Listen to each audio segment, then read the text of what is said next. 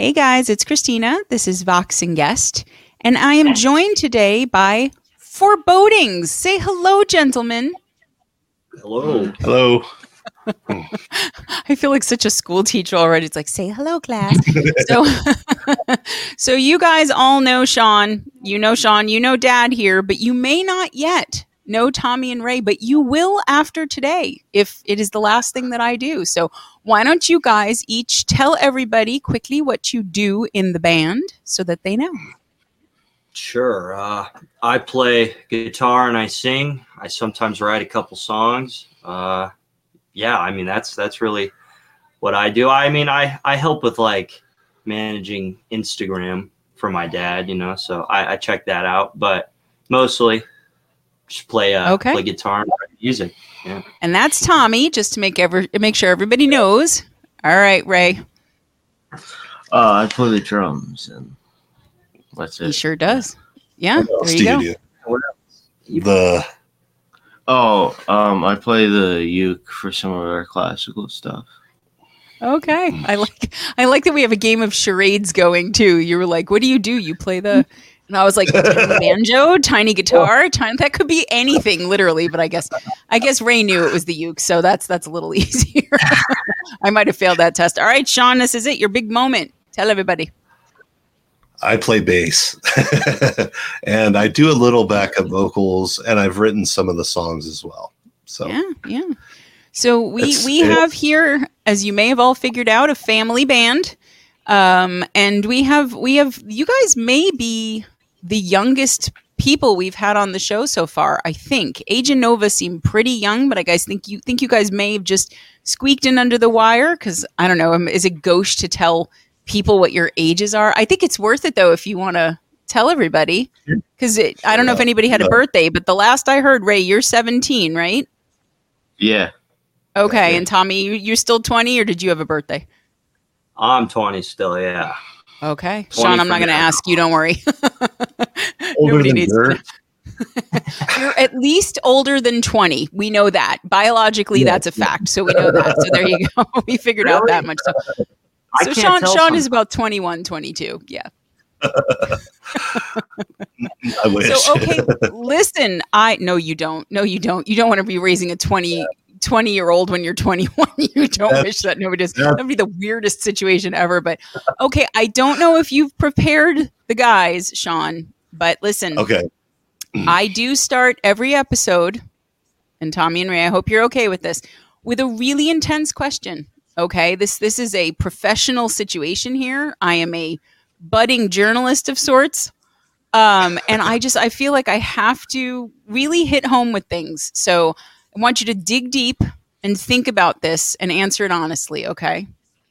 All right, here we go. For each of you, what is your position on eating pizza with a knife and a fork? The mayor is eating his pizza with a knife, the travesty, and a fork.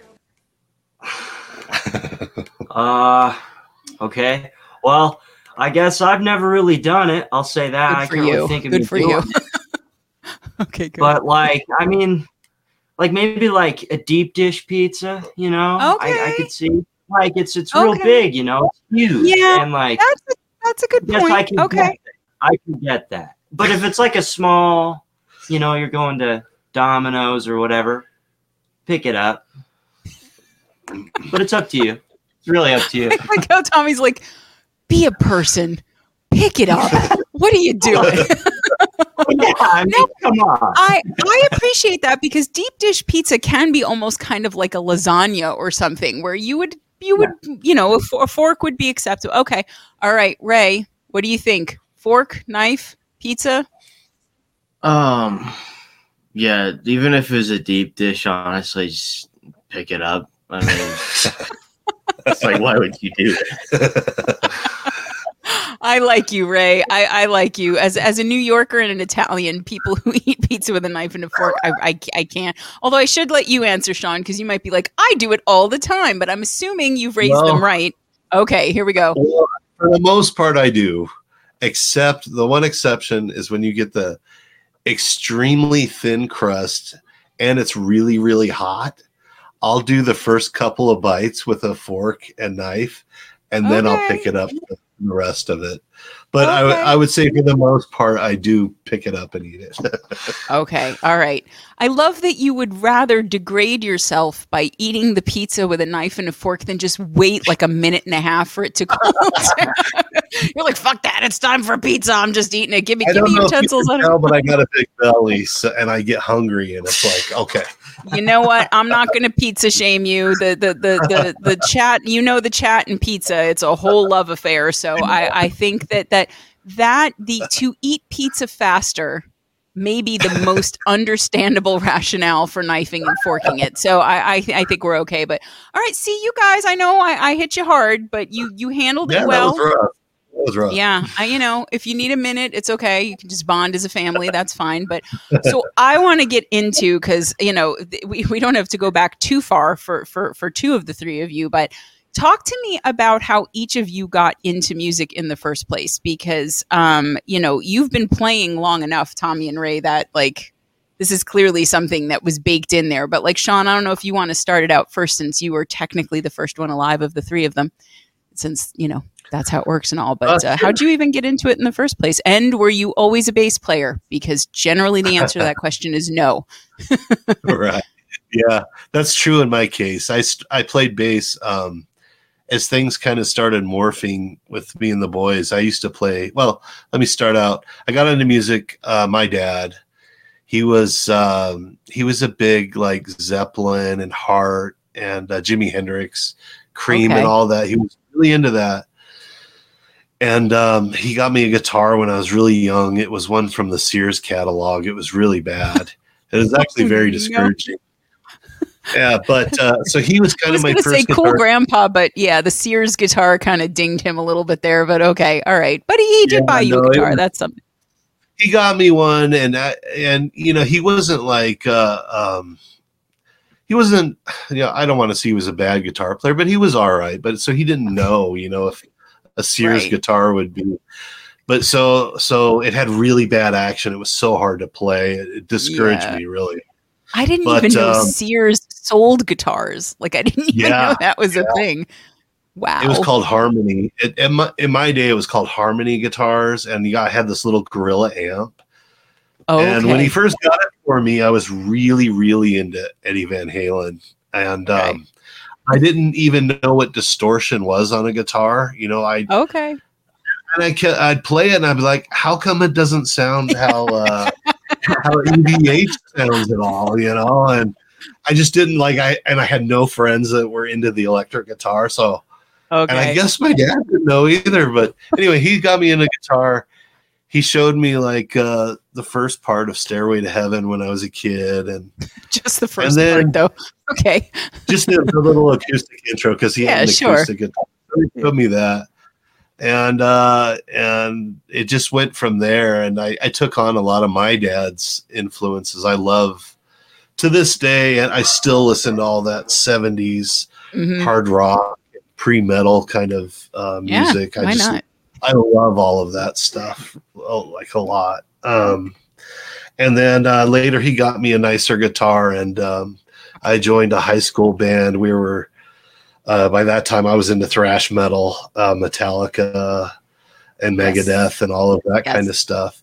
Okay. We played kind of progressive thrash metal. Oh, cool. I quit the band. But they went on and they had an album. They're called Immortal Cringe, if anyone. But they're not together any longer. But yeah, it was like really complicated thrash metal. It became even more complicated because some of me and my friends went to college for classical guitar. So I studied classical guitar for a few years. Okay. Along with computer science. I had like two things. And then I started having my children, and I played less and less for many years, but then I ended up getting the Tommy guitar. The guilt. Now I'm going to go ahead and assume I'm going to assume it was not a Sears guitar that you bought for Tommy, because you're breaking generational curses. So Okay. No, I knew better. I knew much better. I got him a, well, at first he was playing this Ibanez guitar I had. And then I for a minute, I thought you were going to say like Macy's or something. And I was like, oh, no. Step up, yeah. Well, guitar, yeah. He had this really cool Ibanez. It was green. And that was what I play on first. I think Ibanezes are awesome. I cannot play on them. It's just me personally. I just can't play that well on them. The neck is different than what I'm used to. I actually play EVH guitars. They're called Wolfgangs. Those have the perfect neck. I've never played anything that fit me better. Talk to me about that with the neck, though. Is it like a length issue? Is it like Well, for me, it was always too long, too girthy. Too long. Yeah, this way it was too long. So it was hard for me to reach and like play scales, even play like when I was very first beginning, I was a little discouraged because I tried to play just power chords and I couldn't even do that. It was very hard. So we went to Guitar Center where we used to live to check out guitars that I could like. And I played at the time an EVH Wolfgang Standard. It was black. I still have it because it's awesome. And it's awesome. I put it. I'm not disagreeing with you. I put it on. I played it. And I just thought this is really comfortable. But I was young, so a couple others kind of caught my eye because they look cool. So we talked about it. But I was like that guitar. I've never played better on anything, and I didn't really know a lot, but just that very few things I knew. Yeah, it just felt way better. So we went there, we bought it, and that's when I really got into it because I had a real guitar, and he showed me Judas Priest Breaking the Law. He showed me how to play that, and after I learned part of that, I was like, I want to play all the time. This rocks. Okay. This rocks. So, like, how old were you about when that was happening? So I was in, like, 7th grade, so I had to be like... Oh, okay, so like 12, 13, yeah, okay. Yeah, 13. Well, I mean, the very first thing that even got me into music, before even wanting to play music, was my dad. Actually, I was in my room listening to some of the music I used to listen to all the time before I really got into other stuff. Okay. And, like, it was weird. It was, like, just out of nowhere, I just like wanted to ask my dad. I was like, do you have any song recommendations? Like I'd never asked him that. He'd always showed us music, but I'd never actually just been like, can you recommend a song to me? Yeah. So I think it was like a Pink Floyd song or a Led Zeppelin song. I can't really remember. But I started you off right, though. That's good. Yeah. Like, wow, this is just the coolest thing ever. I thought it was the coolest thing ever. So I think it was a Pink Floyd song because I always had this acoustic guitar. He tried to get me into classical guitar when I was younger, but I wasn't, then I was a kid. I didn't want to do it, just honestly. Yeah. But, my dad knew I really liked this Pink Floyd song, Wish You Were Here. So he kind of enticed me to give it a try. He was like, I can show you how to play it if you want. Yeah, I can show you how to play it. But that's so smart because you sit a kid down with like basic charts and you try to teach them basic chords and all this, and it's not going to mean anything. You don't want to play Twinkle Twinkle. You want to play Wish You Were Here, right? So I think that's a good gateway to get them. Nicely done, Sean. Very smart. So, okay. And then once you got that started, the bug had bitten. I played that. It was awesome. He gave me the electric because I wanted to try an electric, yada, yada. We went to the store. All that ties in. But it was really cool. That's what got me into it. It was my dad. So like how he said his dad got him into it. Well, my dad got me into it. So. Look at that. See?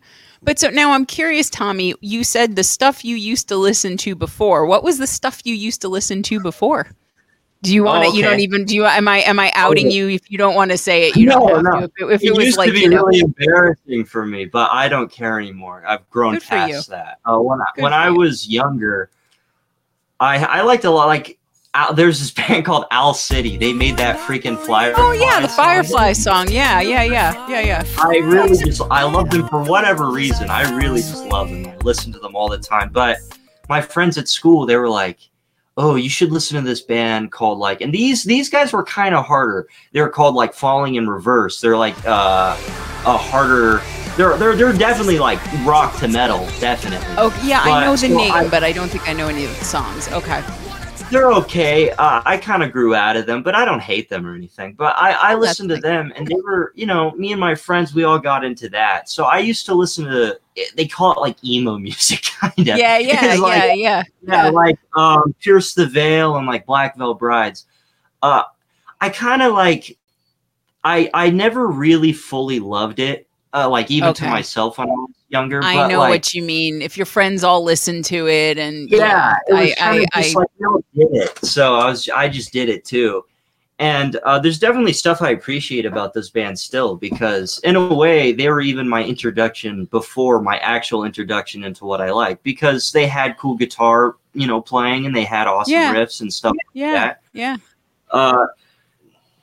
I also had the biggest, this is the embarrassing thing, I had the biggest obsession with The Nightmare Before Christmas when I was like in 6th grade. I love that movie. Like, That's not embarrassing. That's it. Isn't that Danny Elfman? That's Danny Elfman, right? Yeah, Danny Elfman rocks. Yeah. No, it's a great movie still. Yeah. I really loved it. I dressed up as, so I got the costume for Halloween, and I dressed up as him.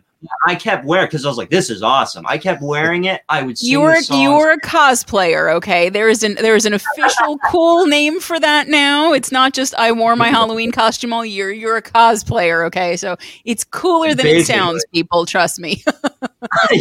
Yeah, but I loved that. Like, I'd sing it all the time, all those songs, especially like the Jack Skellington ones. I love the characters. So I would sing his songs all the time. I learned all of them. So that was basically what I would just listen to before. You know what though? That's not that far off in some ways from Dio, really, if you think about it, like the level of drama and makeup in some instances. You know, it's sort of like a Kiss, whatever. I think you had the leanings, but okay. So Nightmare, I didn't know what you were going to say, but it could have been a lot less cool than that, Tommy. Don't worry. Yeah. I'm not judging you. Okay. You started off in a slightly different direction, and then, you know, dad plopped you on a path. And then I know we're going to talk more about influences in a bit, but because poor Ray is probably sitting there dreading the next moment. Do you want to get into you and the drums, or do you want dad to say that or whatever?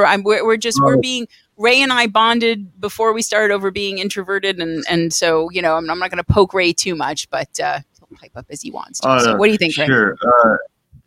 When I first started drums was like it was a while ago now. I was like in the 4th grade. And so I'd been for a little bit I'd been trying to learn guitar with Tommy. But like I never really got into it. So so then I dropped it, and then like almost a year later, my dad asked me if I would want a drum kit, and at the time I didn't even know what that was, so I was like, sure. And then but when he got it for me, it was this little PDP kit, and when I first started playing, I just really enjoyed it because it was a lot freer than like the guitar for me, because it just felt better than like putting my fingers on the strings and like having to like shape my fingers in all these different ways. You just so then let me think. So you were like 9-ish at that point, 9, 10 somewhere in there when you started with the drums? Okay. Wow. Yeah, really? So I didn't really know much, but I would be so we had it, because we had it set up in like the living room area, but I'd be there all the time just like hitting random stuff. And Sean, that was a bit of a fail in terms of placement, Sean, putting the drum kit right in the living room. Like we're trying to watch TV. We're trying to eat dinner. Jesus, right. Oh, okay. So, all right. So you were on it all the time. Did you at some point move the kit to another room? Yeah, eventually we moved it to like, where did we move it? Like to like the basement. Yeah, I think when we moved to this house, at first we had an open basement, and we moved it. We had very first. Okay. I remember.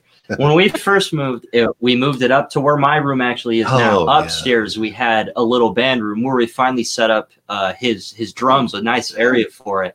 We had my amp in there and one of my guitars, and we practiced. We'd play AC/DC's "You Shook Me All Night Long." Because we went to the same. We started going to a guitar, not a guitar school, music school. I was gonna say, was it like a School of Rock or something? Yeah. Okay. Yeah. No. We looked at School of Rock before, but like when we moved, we weren't even close to one. And so, like when we moved out here, there was this like local place too. I'm having trouble remembering the name, but we went there, and I met a guitar instructor I really liked for a while, and my brother he got a drum teacher. And they like conspired together, so and like talked with my dad too. And we're like, we have this thing coming up, a recital. You guys can play a song, you know, if you practice together, you two can play a song together. And we learned "You Shook Me All Night Long" as much as a two-piece can. I mean, no one's saying or anything. But we did it as best we could. Instrumental version, that's okay. That's still hey, you know, just to play. But I mean, I won't speak for Raymond, but me, that was amazing when we played there. That was what made me want to play music for sure, like people. Yeah. So what about you, Ray? That was for you too? That was a big. Yeah, that was great. That was one of my highlights of when I was really getting into playing, because like practicing and stuff was always fun, but like. Before that, it wasn't like, you know, I wouldn't look forward to it as much. I would I'd play it and have fun, but I wouldn't be like super into it. Waiting, But when I actually got up there and we played the song and everything, that was a lot more fun to me, because it was like. It was both me and Tommy, and it was like we're playing like an actual song like live and stuff. So that's when I really got more into it. And I always listen for that, because not everyone loves playing out. Not everyone does. Sometimes people they'll be in their room, they'll be in a rehearsal space. It's very chill. They like that, but getting on stage and performing, not so much. The people who get on stage and go, oh, more of that. I'm like, you're a musician forever now, dude. Like whether you want to be or not, because that moment where you go, this is what I want to do all the time. Not everybody reacts that way. So I'm actually, especially, you know, I'm glad for you too, Ray, because that like getting out in front of a bunch of people can be like, you know, but it sounds like it lit you up. So. Yeah. So. I guess after that, so I played, what was I trying to say? So I went to that lessons place for a couple more years. Okay. And then after that, for a while I had, I went through a few drum teachers, because like, I don't know, just like differing situations and stuff. And I had this one guy who came to my house and showed me some stuff, and that was only for a little bit, because like there was like really hard time with the scheduling and stuff with him. Okay. So then eventually though, and this is where I think I started getting the most practice in, is when I started going to, there's this lessons place at my dad's work. It was like because there's like levels, and then on the bottom floor there was like this lessons place. Oh, okay. And there I sorry. You're fine. I went there, and I took lessons from this guy. He's the drummer from Pathos and Logos, if you know.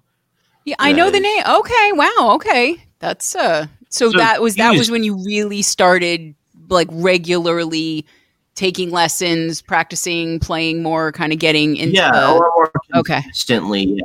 So then I would practice like a lot more, because I was going there weekly, and every week he'd give me stuff to do, and I'd like do that stuff like every week and really practice for every coming week. And So at what point did you guys decide to start playing together officially? Like was that you, Dad, or was it who kind of said, hey, geez, we have drums and bass and guitar and vocals, like we're good here. So. Well, I was initially playing guitar along with the guys, and I was like, maybe I should just get a bass, and then so that Tommy can do the guitar and you could fill in with the bass. But there was this they had this July 4th competition in our town, and I think. I forgot who sent it to me, but somebody sent it to me, and I was like, oh, hey, we should take a couple of the songs that we've been working on. Yeah. Because it was like, you have to play 2 original songs, right? Is that what it was? Yeah. Okay. That's not when we first started playing, though. Oh, yeah. Oh, yeah. I don't really remember how it all kind of came together. I was like, I do. Okay. It was because, I forget how you just told us one day. I don't know how you figured it out, but you were like, Mishawaka, which is like I'm pretty sure it's a bar. Mishawaka does open mic nights.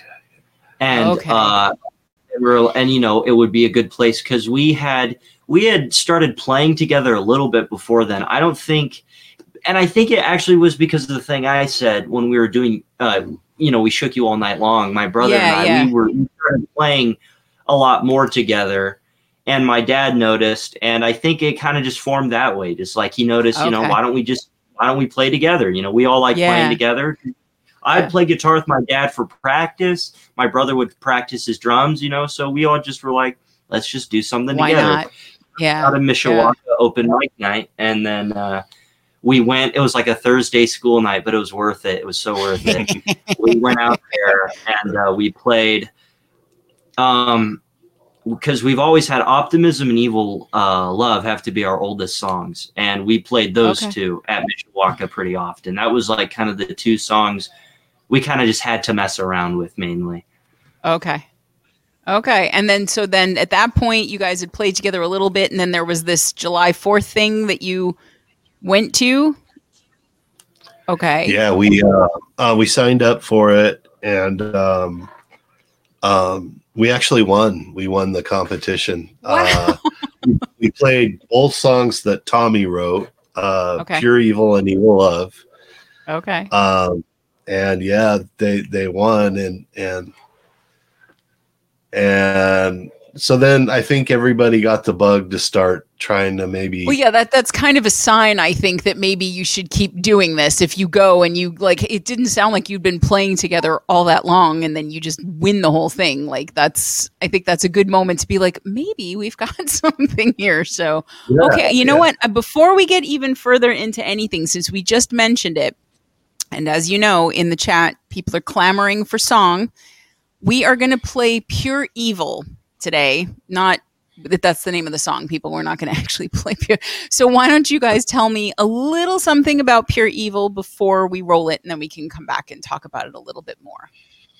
I wrote that song because I love thrash metal. It's my favorite metal genre. It's not necessary. I mean, some people could argue it's not necessarily like a thrash song, and I even see it's kind of more like, a newer, not newer metal, but like early metal. Sorry, early metal song. Right. But when I was young, I still says am, the 20-year-old. But yeah, good. When you were even younger, yes. I really loved like Metallica a whole lot, and I still do, but like a lot. Yeah. And I kind of was like, I want to make a song like that. So I kind of was. I just messed around for like probably a couple hours. I made up like the opening riff for it, and I eventually I put lyrics to it. It's basically just a guy who's born in a cult, he can't really escape. It's kind of the whole thing. I just thought that'd be cool. I was like, that's some that's some cool lyrics. Boom. Made the song. Done. No, guys, listen, this is a cool video for a cool song. You're going to enjoy this one if you haven't seen it already. So this is Forebodings with Pure Evil.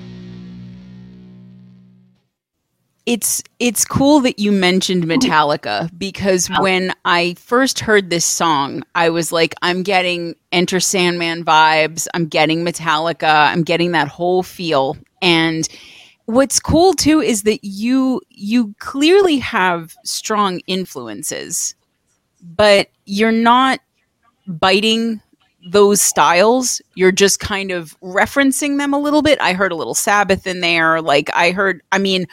And I mean this in the best way. I even heard on the vocals, I heard a little like a cooler version of Billy Idol. I don't even know if they know who that is, Sean, but you can explain it later if they don't.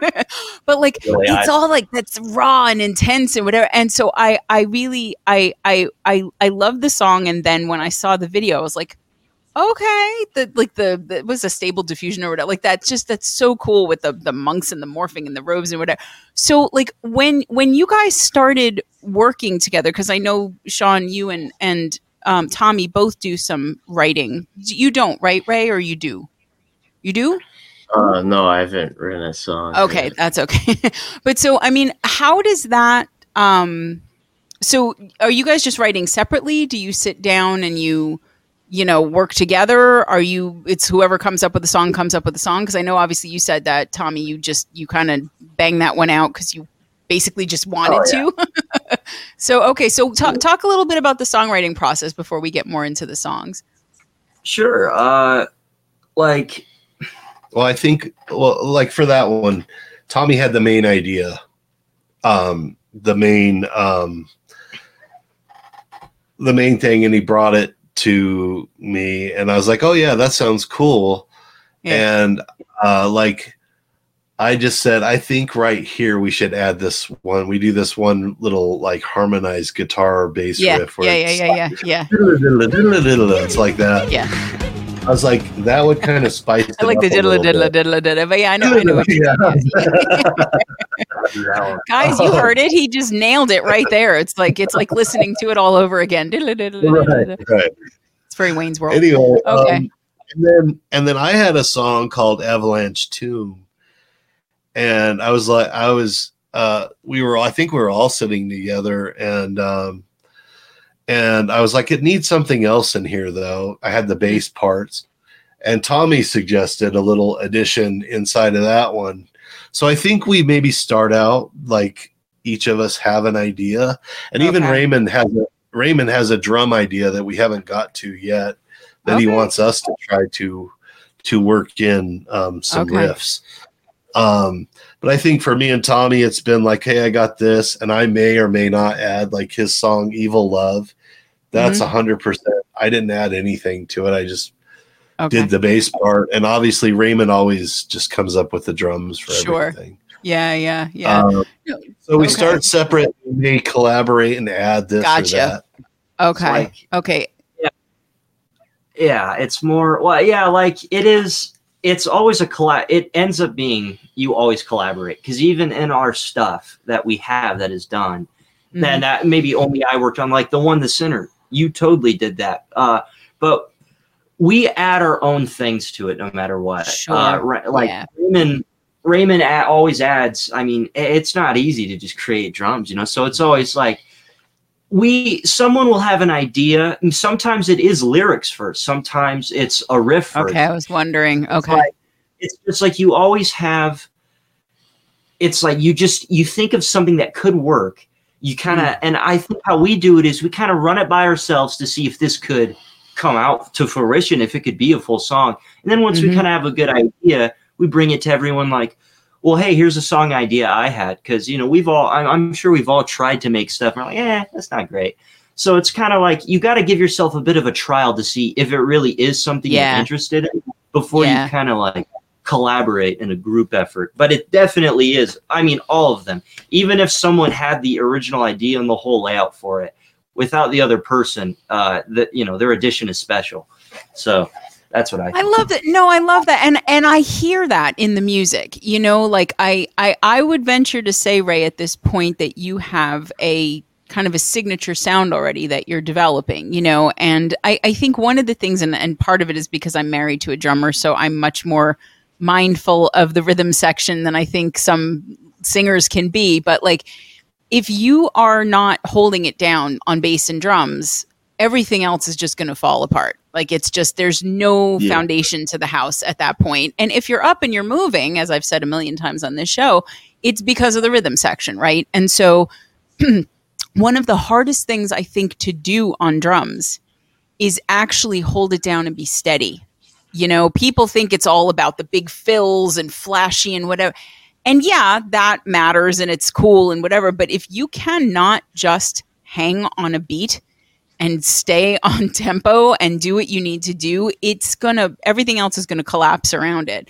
So I can hear that, that's a drum style. And it didn't sound like something where one of you, Sean or Tommy were like, okay, Ray, do this on the drums. It's like, I love that. Or, you're not necessarily writing bass parts for your dad, Tommy, or guitar. I don't get the sense that anybody writes Tommy's guitar for him. I think, Tommy, we're definitely looking at, I mean, even your influences being, and I hate to mom you this way, but being as young as you are, that you're a Zappa fan, right? Oh, I love Frank Zappa. Yeah, right. So Zappa, EVH, but you also like, who is it from Chicago? Terry Kath. Like, you have all these influences who are like, they're not people you would expect necessarily someone your age to be gravitating towards. Like, okay, Eddie Van Halen, fine. Like, I think that's a timeless favorite, whatever. But like a Jason Becker, like these sort of esoteric people.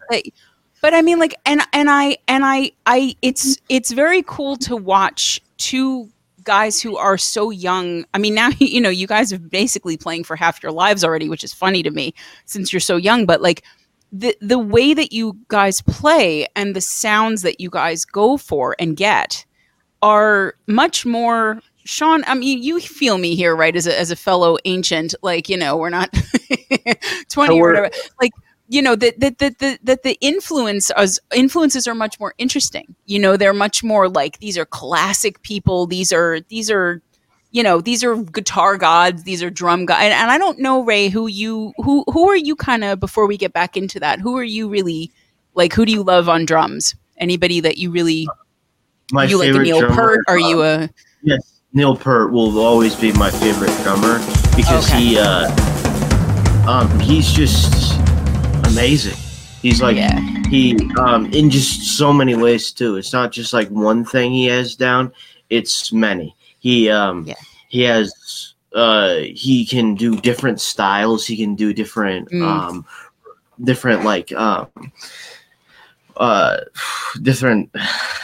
what am I thinking of? Yeah, but he's very versatile, right? I hear what you're saying. Like, he does different styles. Yeah. Not just super good at one thing. He's really good at multiple things. Yeah. No, I love that because it's, you know, I could have expected coming into a family band where, you know, 2/3 of you guys are, you know, not even like 21 yet, that the music would have been in a different direction or, you know, something more current, whatever the hell that even is anymore. I don't even really know. All I listen to is indie music these days, but, you know, or that it could have been dad's music that he was trying to get you guys to do. And the problem with that is, like, you know, because you guys are musicians in your DNA, right? If you don't feel it, if you're not passionate about it, if that's not what you want to do, it's going to fall flat, right? But so I'm listening through Forebodings and I'm going, these guys are how old, right? Because it sounds like a band that maybe, you know, I mean, had any of us been alive in the 70s to like go to a bar or whatever, like that you could have gone and been like, holy shit, these, you know what I mean? And I love that about you guys, that it's authentic, even though the music is way older than the two of you, but you seem to really feel it. You know, and I love that because it lends such a, it's a little bit of cognitive dissonance to see guys your age playing music like that, you know, that does sound like Metallica, fine, but like more of a Sabbath or, you know, I mean, and I was hearing Floyd, you know, and I'm just like, what the fuck, you know, but I love that so much. So, I mean, when you're writing, is that, you know, because the songs aren't all the same either. It's not like you have one thing that you do and you do it over and over again and you do it really well, but it's one thing. They all have a feel, but they're different. So where does that come from in terms of like, and it's funny that you said that, Tommy, about like, you know, is it thrash metal? Is it not thrash metal? Cause like the metal community we know, and I promise there's a question coming here, but like the metal community we know is like very big on subgenre and sub-subgenre and sub-sub-sub-subgenre. And like nobody even knows what the hell kind of metal they are half the time. From I'm like, I'll interview a Shovel Monster or whatever, and they'll be like, what genre are you? He's like, I don't fucking know. He's like, we're metal. Like we're metal. Like we're groove metal or we're this metal, that whatever. But it doesn't really matter. But like, do you guys set out to write a kind of like, do you set out to write, I mean, I know you said for that one, a thrash metal or whatever, or is it kind of, you get a riff, you get a lyric, and then what's kind of how long does it take you to settle into what genre kind of sound you're going to do for each thing? Well, I told you there was a question. I promised. I don't consider us a metal band, actually. I say we're more heavy rock.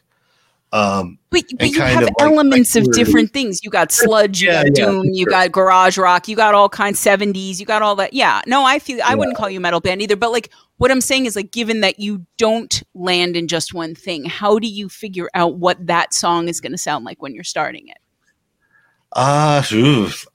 That's a good question, because we have one song, and I don't know if you might not have heard it because I don't know if we have it up. We play it live all the time. It's an instrumental, and it's called Optimism, and it's almost kind of like a jam band song.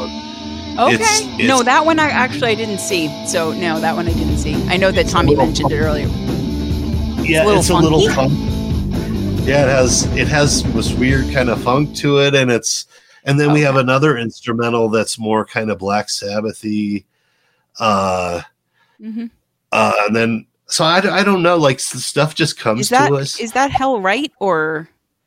The Black Sabbath-y one's the instrumental called Saturn's Moon, I think. Oh, sure. Yeah. Okay. Yeah. We're going to talk about that too, because that's got a whole cool concept and everything. But so, okay. But so say, because let's go back to Pure Evil a little bit since we played it. So, Tommy, you said for that one, you really kind of did intend, you wanted to write something thrash metal-y, right? Okay. Yeah. But then, yeah. I mean, so like, talk to me about like,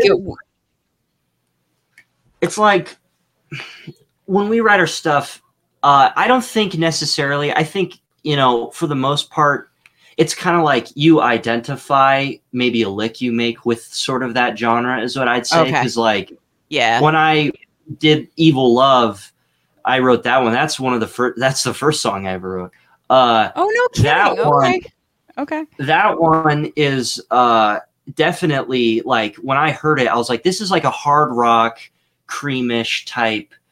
Oh my God. I was just going to say that's the Sunshine of Your Love song, right? Totally, 100%.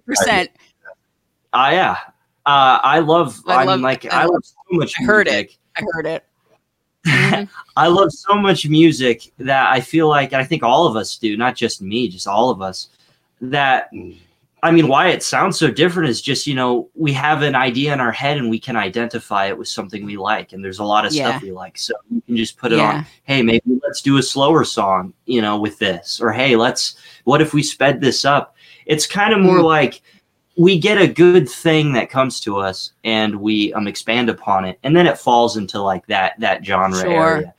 Well, but see, what's cool about that, though, there are a lot of cool things about that. But in terms of genre is that because you're not restricting yourselves to one genre, you're not saying we're a this band. Even metal, you can't say that. You can't say we're a metal band because, I mean, it's so funny that I'm at a point in my musical life where I'm saying this because, 10 whatever months ago, I was not really listening to much metal at all. And now I'm like, well, but when you say metal, are you a doom metal band? Are you a black metal band? And the thing is I don't know that any of that matters at all in the real world, right? Because it's like, if you like something, you like it, and it doesn't matter what genre it is.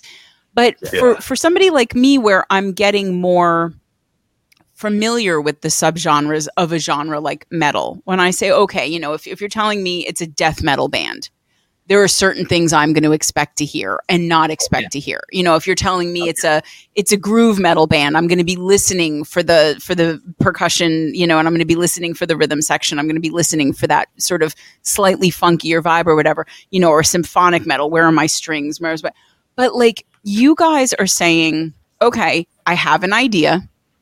This is kind of where I think it's going to go.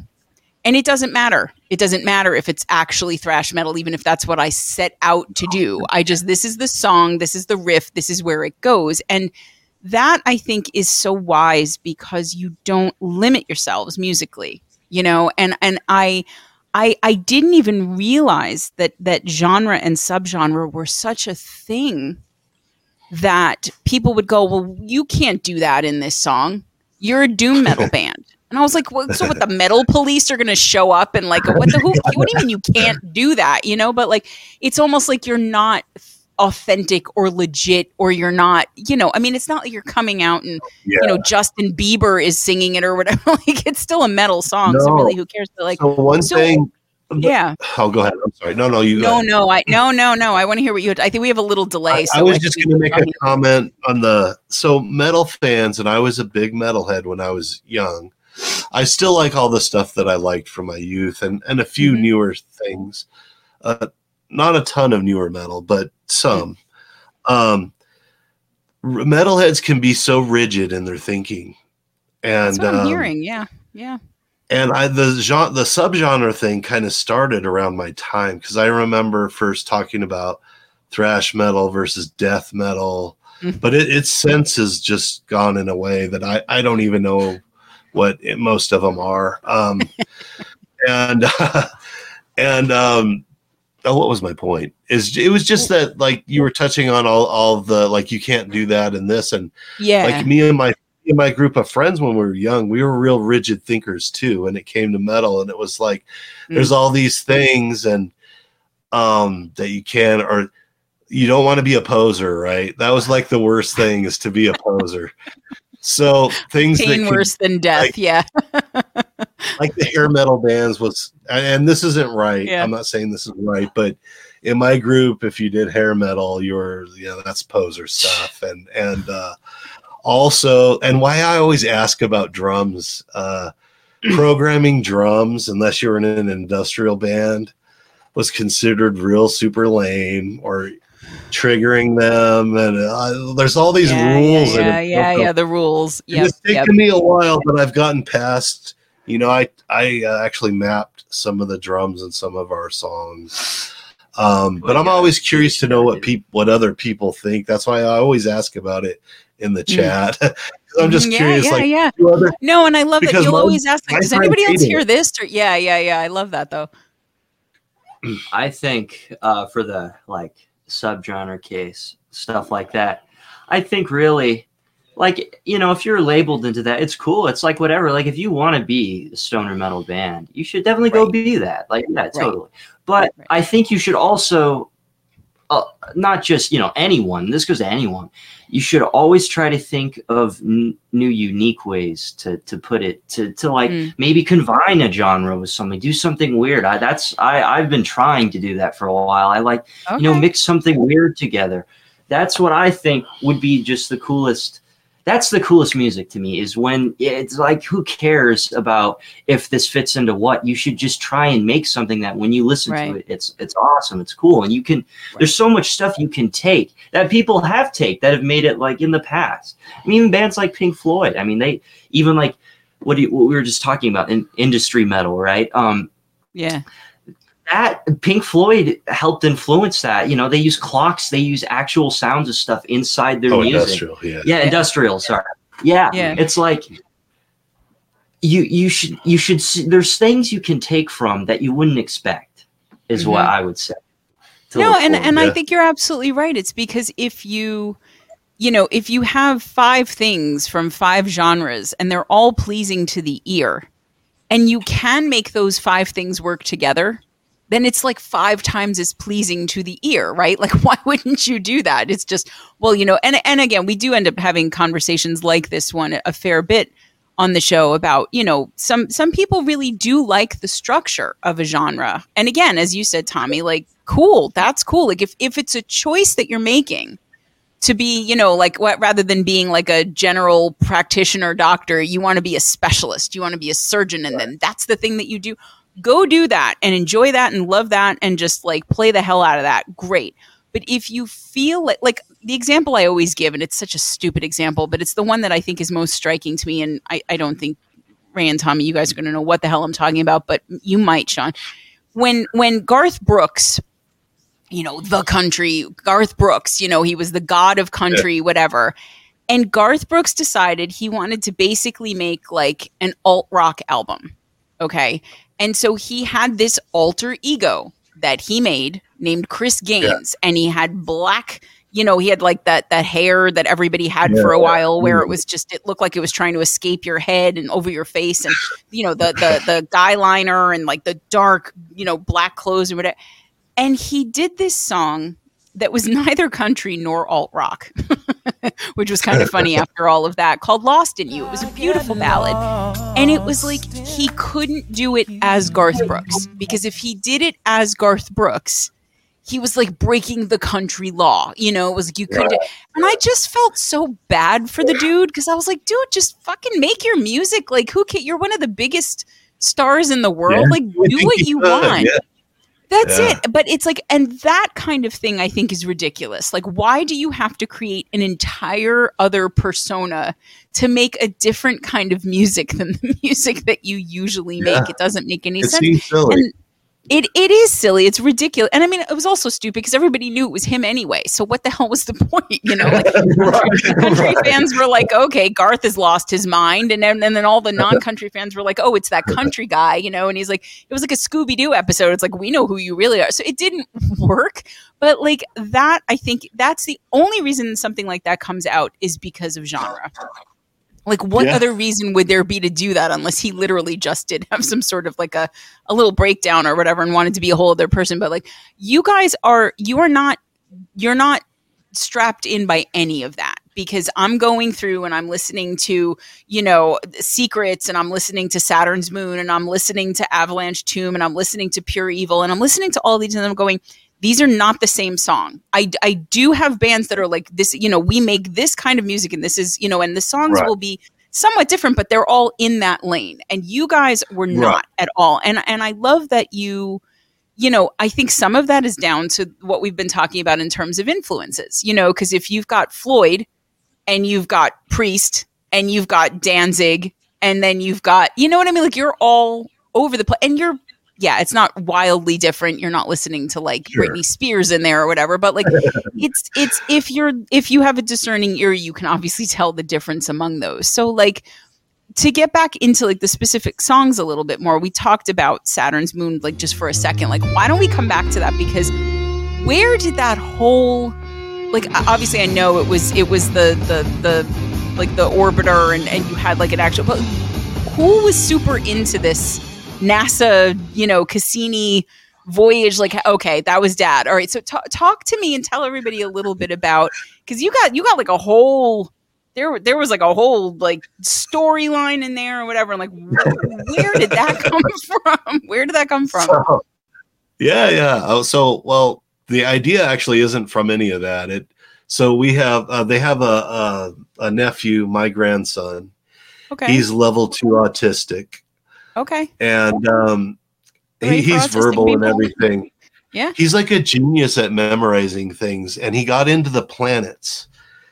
And he would sit there and spit facts at me about planets. And I when I was younger, I had this small phase when I liked the planets and stuff. And I knew a little bit about Titan, Saturn's biggest moon, and scientists think that it might actually have an atmosphere to where that could be inhabitable potentially. Mm. So it didn't come from that probe that went to that went out. That was an afterthought. So I wanted to make a song. I just wanted to make a song for my grandson about Saturn's moon. And I was going to do lyrics, but then he like totally lost interest. You know, I'm serious. Like, he'd be there, like he'd throw facts at me, you know, because he'd read books, and he read from a really early age. But and he'd tell me facts about Saturn and Saturn's moon, Titan, and all this stuff. And I was like, I'd be cool to make a song about that. And he lost interest, and I continued the thought. And I just wanted to make an instrumental that was kind of Black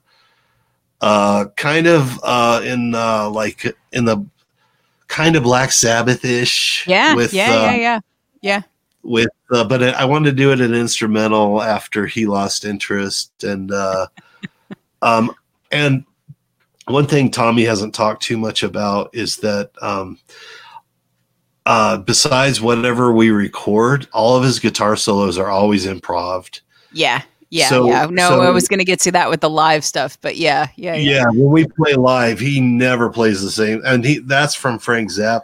And Tommy loves Frank Zappa, and I'm not the biggest Frank Zappa fan, actually. So that was when he got... A bit of an acquired taste, I would say, but yeah, that's okay. Well, it depends. He has songs that are amazing, you know, and Frank Zappa was really into improv, though. Oh, yeah. There's clips of him talking about it, and he's an underrated guitarist, too. But, where was I going? Oh, Saturn's Moon. So I did the Saturn's Moon, and I wanted to be kind of like a... almost like a doom rock kind of a song. Yeah, yeah. And I wanted to make a video for a live performance of it. And I was just searching. I always search for free stuff in the wiki common so that I can reuse it. So I found that NASA thing where they do the probe, and I thought, hey, I'll have us be in the middle of it.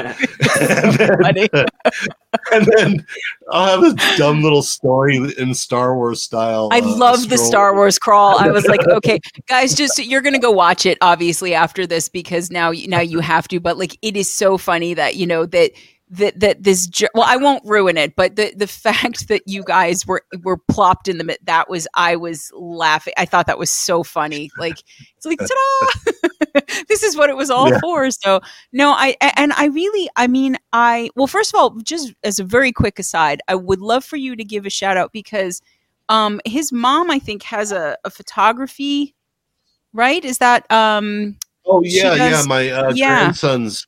My daughter, she's... Okay, I wasn't sure if it was your daughter or your daughter-in-law, but she does a very cool thing, guys. Now, I will just very quickly preface this by saying, you know, I mean, Greg's autistic, I'm autistic, like our kids are, you know, it's like we're you know, big fans of being autistic around here because we kind of don't have a choice anyway, but I mean, this, I love this concept for this business, and it would mean a lot to me personally if you guys went and loved up her page, so why don't you...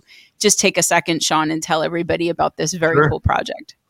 Yeah, so my daughter, she's done it a couple times already, but for free, she takes pictures of children for parents that have kids with special needs, not just autism. Because I forgot the name of there was this other thing that's similar to autism that she took some pictures for. Fragile X or... I don't remember. We don't have to go through disability roulette or whatever, but yeah, diagnosis. Yeah, it's fine. It's a special, any kind of special needs photography. It's like a pay what you can kind of thing, right? Is that sort of the? Well, that's what she asked. If like she at our last show, she asked the other band. She said, "If you want me to take pictures of your show, you just pay what you can, and that helps." To cover those with disabilities that can't afford it, and so she tries to just pay for her camera equipment and you know save up for a new lens because lenses are super expensive. Oh my god! But it's called Picturing, and her name's really cool too. Picturing Inclusion, and so guys, she's on Facebook. Okay, so I want you to look up Picturing Inclusion. I think there's an underscore in there somewhere, but I'm not entirely sure. And we'll make sure the link is available too. But that is a business. That is not even a business because it's not making her any money. But that is a project that we want to support. Okay, so friends of the show, friends of mine, friends of Forebodings. There's a large overlap on the Venn diagram there. Go love up Sean's daughter's business or, you know, project. Maybe we can turn it into a business. No, absolutely. Yeah, but so I love that. I love that came out of, little man's at least temporary space obsession. So you got a song out of it, but so was the decision to make that instrumental purely down to, okay, well, he's not jazzed by this particular topic anymore, or did you just find that it lent itself more? Because I got some Hendrix in that too. I got some definite Hendrix out of that. Yeah, I really did, and I loved that there was no vocal on that because first of all, I know you said doomish, but like I heard bluesy definitely in there. Like I heard bluesy, then I heard rock. I heard some metal bits. I definitely heard like Are You Experienced Hendrix. I heard all that, you know, and the solo is pretty bluesy, Tommy, or am I high? No, that's for sure is. I was going for a bluesy feel there. That was definitely. But then later you have the other solo that I think is maybe more rock, like a little more. Yeah. Well, yeah. I try to start off slow and kind of build up to playing more, faster licks. So I'm not like a shredder or anything, but I like to do that. I like to have it slow, kind of build up. I thought that'd be cool for the song. Fits with what we're doing, I feel. Yeah. So yeah. And so Ray, for you, like putting the drums together, it's when you're putting a song together, sometimes you start with drums, right? Like, okay, here's our groove. This is what we're doing. But it sounds like for the most part, you're getting handed, guitars, vocals, lyrics, whatever. And then you have to kind of go back and go, and reverse engineering a drum part like that is not necessarily the easiest thing because it has to be your feel, but it has to be true to the song. So like when they hand this shit to you, like, what do you do? What are you like, okay, how do you figure out what you're going to do if Dad hasn't mapped it? But I get the sense mostly it's you. So like, what's your process there? Usually, so what we'll do is first they'll like kind of just play it for me a few times and then I'll just listen to it. Then I'll I'll try and think of like first, like, like a rhythm or a beat to come up with first that will match that thing. And then as I'm playing that and we go more and more into the song, like, each like specific part, I think like if there's something I can add to like this part of the song, so I start like with like a bass beat, so that way like I have something to just play throughout the song. Sure. But then as the more we play it, the more I try and like add something. Like I'll hear them do something and then be like, oh well, when they do this, I can do this then. Yeah, you add your flavor. Yeah, totally. No, I feel like I saw a video of you at some point where you were being played something and just kind of sitting at the kit and maybe feeling out what you were going to do. I might be wrong about that, but I feel like I saw something like that where you're just kind of like, okay, here's Ray laying this down. So, I mean, like, how is that for you? Because I mean, it seems like when you're writing drum parts, you're always writing it to something, except for this idea that you have that they're definitely going to make sure to make time for, because now they've mentioned it and I'm going to bully Dad and Tommy into this. But for the most part, like that, I mean, that's a really, difficult way to get into writing drums for songs. It's like, because you have to match feel and genre, and you have to listen to the lyrics and get because the drums, people don't realize how much the drums signal the feel of a song, because like if you have something that's supposed to be sort of doomy and heavy, and then you're over there, like it's not going to work, right? See, Sean, I can do it too. But I mean, so like, is that how do you like doing that, where you are kind of inventing around something that exists already, or like, is it really hard, or do you just like that's what you've always done, so you're kind of like, yeah, that's that's fine by me. I like it some. You can.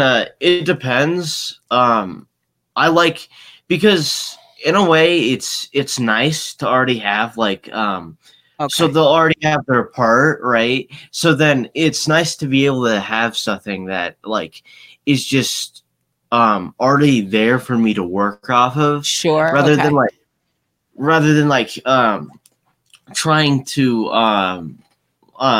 to start with a drum beat and then work off of that, because like with a drum beat, like whatever you play, it can go like a lot of different ways. Like if you just play a standard beat, that can, like, for the guitar and the bass, that can go in a lot of different ways. They could do like anything to that. Well, not anything, but like, right? No, but within reason. Yeah, sure. I know what you mean.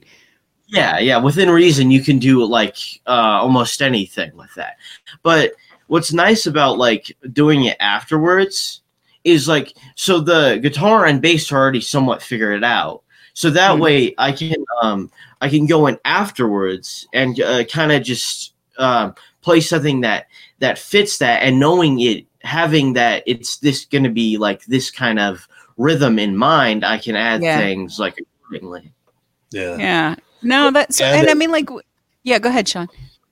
I was just going to say, like, in the song we listened to today, when Tom and I are doing the scale riff together, mm-hmm. when he first played it, he was probably just going like, you know, the typical bass snare. Go ahead, do it. Now that I know you have that special skill, I'm going to make you do that all the time. But yeah, more of like a standard. There you go. But he started doing where his drums follow that line, the toms. So when we do that part, he doesn't do it right away, but we do the first six notes, and then he starts joining in, and he's just going. He builds that urgency to it, and I love that's like almost tribal. Yeah, exactly. Yeah. Yeah. No, I think like it, and I was going to ask, because you mentioned optimism is almost more like a jam song, right? So like, how often do you guys just jam? Like, do you always sit down to work through something that one of you is writing, has written, or do you guys just sit down and play and jam sometimes? And do you ever get songs out of that? We jam. No, I mean, we've made a couple songs actually from jamming. Okay. I say it's a mix of both. Some like if someone has a song idea, you know, we're going to be like, all right, let's work on this. Let's get this down. But sometimes, you know, we'll like end a practice and be like, let's jam for a bit. Yeah. And songs have spawned from that.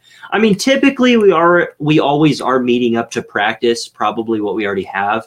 But I mean, at the end, we always are just like, oh, we've been playing. I want to keep playing kind of, you know, so we just jam and a couple of songs have spawned from that. So I mean, definitely. Yeah. Actually, I think part of optimism, that song, I got to get it up soon, but, part of that, I think, kind of did come from a jam session, and we haven't been as much playing just because we used to just do a lot of just, hey, let's play some 12-bar blues. Oh yeah, yeah, and see where it goes. And sometimes it like goes all over the place and crazy, which is fun. I love that. I love just messing around. Well, that creativity can launch a lot of stuff. So, but you guys don't really do that so much anymore. Not it's just like a time issue. It's time. There's a few things. So my grandson, who is autistic, lives with us, and he has sound sensitivities. Oh yeah, that's a big deal, especially. Yeah. So we have to. Lately, he's been better with it when we have our stuff in our garage. So we've been playing a little more. But this year's the first time we got so many shows.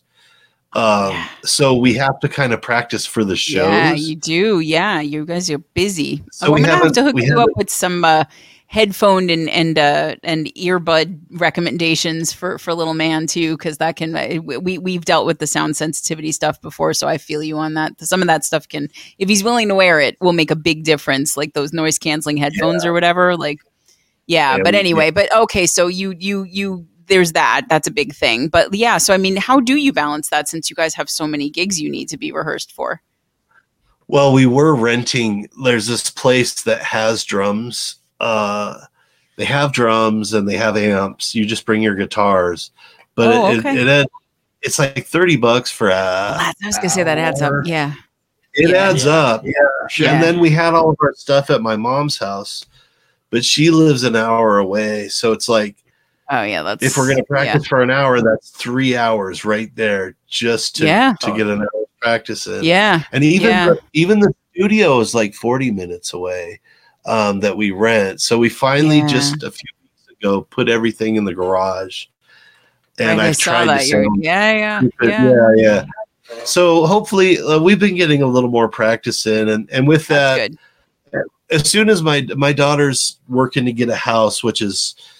I don't want to get all the housing market in Colorado is outrageous. I don't know if it's everywhere. It's ridiculous. So people will put a cardboard box with like a little AstroTurf in front of it, and then they'll get like $200,000 for it or whatever. Yeah, I hear you. Kidding. It's absurd. Yeah. So when they get their place, we'll have a whole basement where we can have all of our stuff. We don't have to worry how loud it is. Right. And then we'll get a lot more practice in. But, but I do miss that's my favorite. Well, not favorite, but I really like when we just fumble around with stuff. Oh yeah. Improvise and. Yeah. No. Well, and that's got to be part of why you maybe you're playing out more because you get to actually do that then, you know. Yeah. You're out and you're playing together. Oh, yeah. Yeah. And I do want to get to the gigs in a bit, but I wanted to just because we there aren't too many songs to go through, so I wanted to make sure we hit all of them. But like, so I think I'm not willing to say it's definitely my favorite, but Secrets is right up there for me in my favorites. Big fan of that song because one of the things I love about it is that it manages to be both retro and modern at the same time, which like right there, very cool. Okay. And I'm hearing some Sabbath. I'm getting like Roger Waters vocals in that one. It's that low whispery kind of great. Yeah. And I can never ever pronounce his name correctly. Is it Tommy Iommi? Iommi? How am I supposed to? Tony Iommi, yeah. That's how I say it. Tony Iommi. I don't know why am I saying Tommy. Tony Iommi. That's the guitar I hear. It's that low growly guitar. That's the tone that I'm hearing, right? That's and awesome. This guitar solo is so beautiful. It's lyrical and it's lovely. And I don't know if you know this song, but there was a song that I loved like I don't even know now. It's like 20-30 years ago by Alana Miles called Black Velvet, and it's this very sexy. Oh yeah, slinky. Yeah, I love that. And song. That was the drums were all that for me. It's like that you just put that almost. It's not tribal, but it's just that, and it pulls you in, and the whole thing just comes together so well. And I probably played that one because, I got to work through everything. So it takes me a while. So I usually make sure I listen through before I repeat, but I put that one on repeat right away a couple times. Cause I was like, that's a very different song for you guys. Like a very different song for you guys.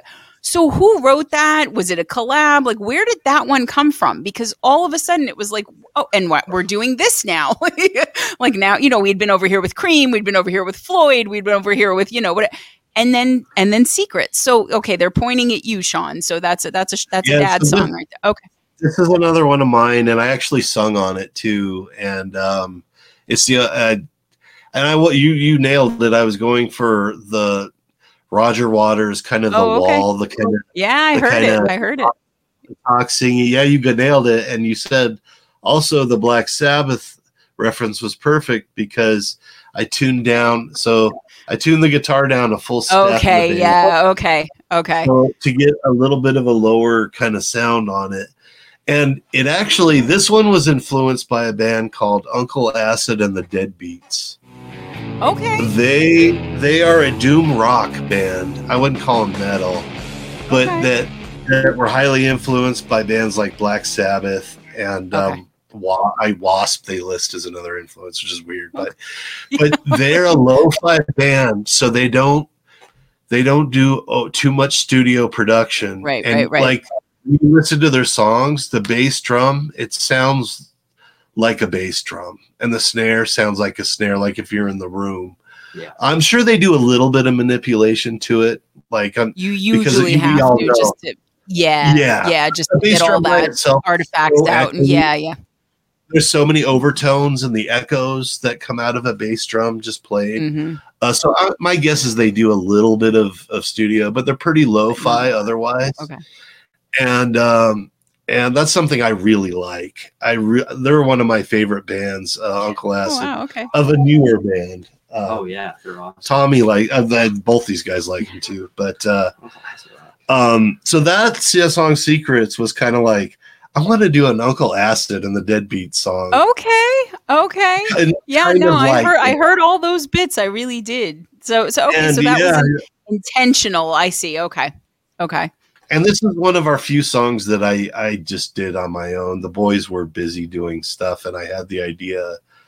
Okay. And but we've played it live. Tommy plays his own solo live. That's right. That's right. than what I did on the recording. But other than that, and when we do it live, because we don't want to bring two guitars or sit there and retune, we're playing it in E standard, and I can't sing. That's too high for me. High for you, yeah, yeah. I tried it once, and we haven't played it, or have we played it again since? No. Oh yeah. You might want to just bring a second guitar with you. Oh, Tommy, you gonna do? Yeah. I think he's gonna. You could get up in the rafters there a little bit. I think you could handle it. I think you could do that. Yeah, yeah. No, I love that one, and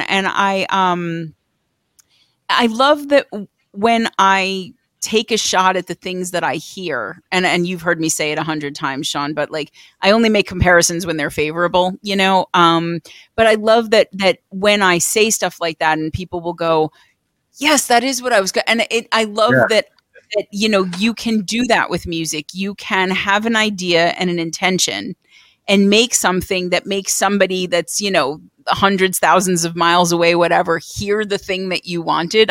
That's one of the coolest things about music to me, is just like, you know, putting all of that in there, but then also being able to make it your own. So you put that one up against The Sinner. Okay. And like, again, we're in a totally different feel at this point. Okay. So who wrote that one? Was that Tommy? That was me again. That was you again. Okay. Because again, I got some Metallica. I also got, don't be mad at me, a little bit of Joan Jett. No. Oh, really? From where? I did. I heard a little bit of I Love Rock and Roll. I did. There was something about the bounce of it. I'm not entirely sure why. But I did get Metallica and Joan Jett, weirdest like baby ever, whatever. And again, I get some Sabbath. Like I hear that a lot as a through line from you guys. But and it's just, I mean, the guitars on that are nuts. Like nuts. Yeah. So that's you, Tommy, right? Yeah. Okay. Yeah. So talk to me about that one, because like, again, the feel sort of switches back and forth. You got that sort of metally dirty breakdown in there. Like, what was did that one come together? Was that all you? No, it started with you, Sean, and then it was, so did you collab on that one or? So yeah, on that one, I think I had the main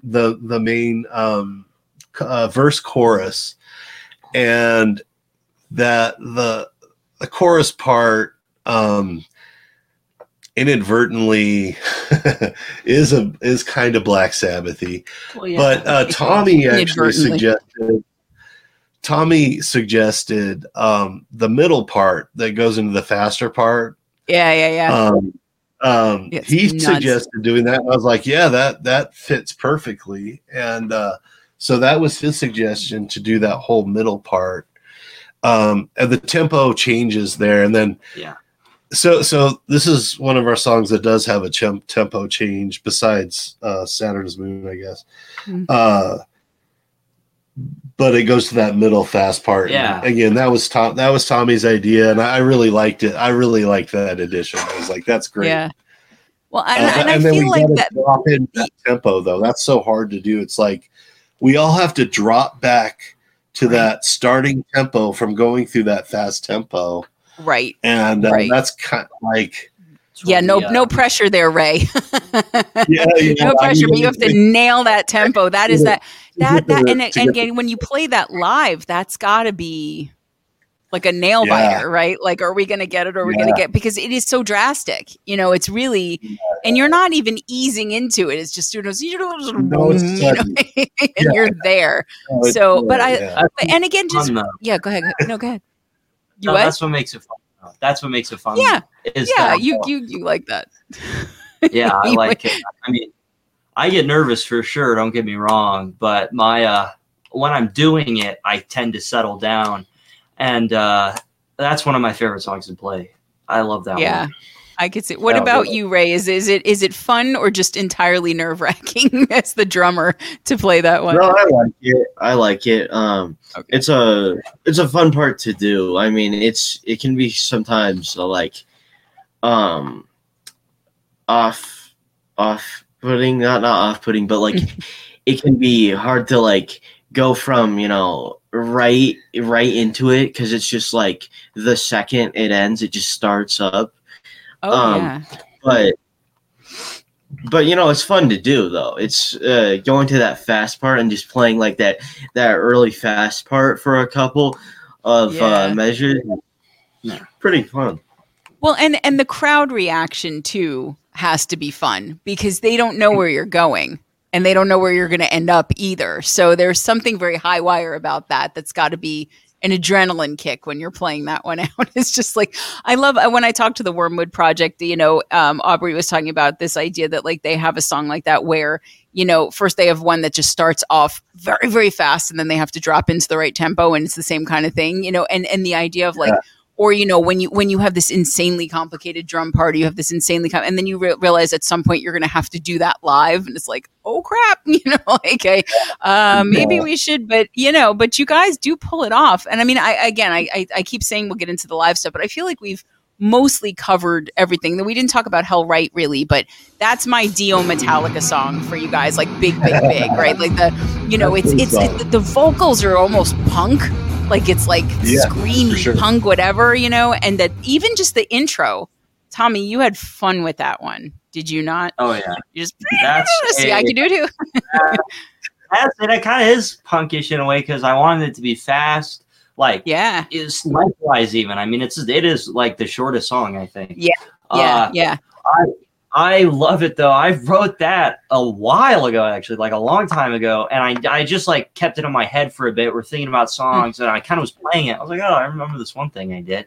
So we played it and it's just fun. I mean, that one's just always fun to do. That's a big boot to the face, that song. And I love songs like that's like a Louis Tivy thing where it's like you're in, you're out. It's very quick, but it's like it makes a big impression. You know, like there's a lot of bang for the buck on that with the short songs because you couldn't listen to something like that for like 8 minutes. You know, it doesn't need to be that long. Not because it's bad, but just because it's so intense and you're like, but I love that one just starts off hard. It's hard all the way through. Like the guitars are just screaming all over the place. And then like you're out, you know, and it's like, whoa. That's very, very cool. But I do want to cover before, you know, we get into starting to wrap up this, you know, you guys are playing out a lot, as we said, you know, and that's always a good thing because that means people want to hear you, which, you know, yay, you know, that's very encouraging. But like, I also wanted to, you know, as we talk about that, because we were mentioning, Tommy, how all the solos that you do are always improv and, you know, you're not playing the same thing twice. I kind of wanted to let you geek out about guitar and guitarists and solos and styles a little bit, because I get the sense that you are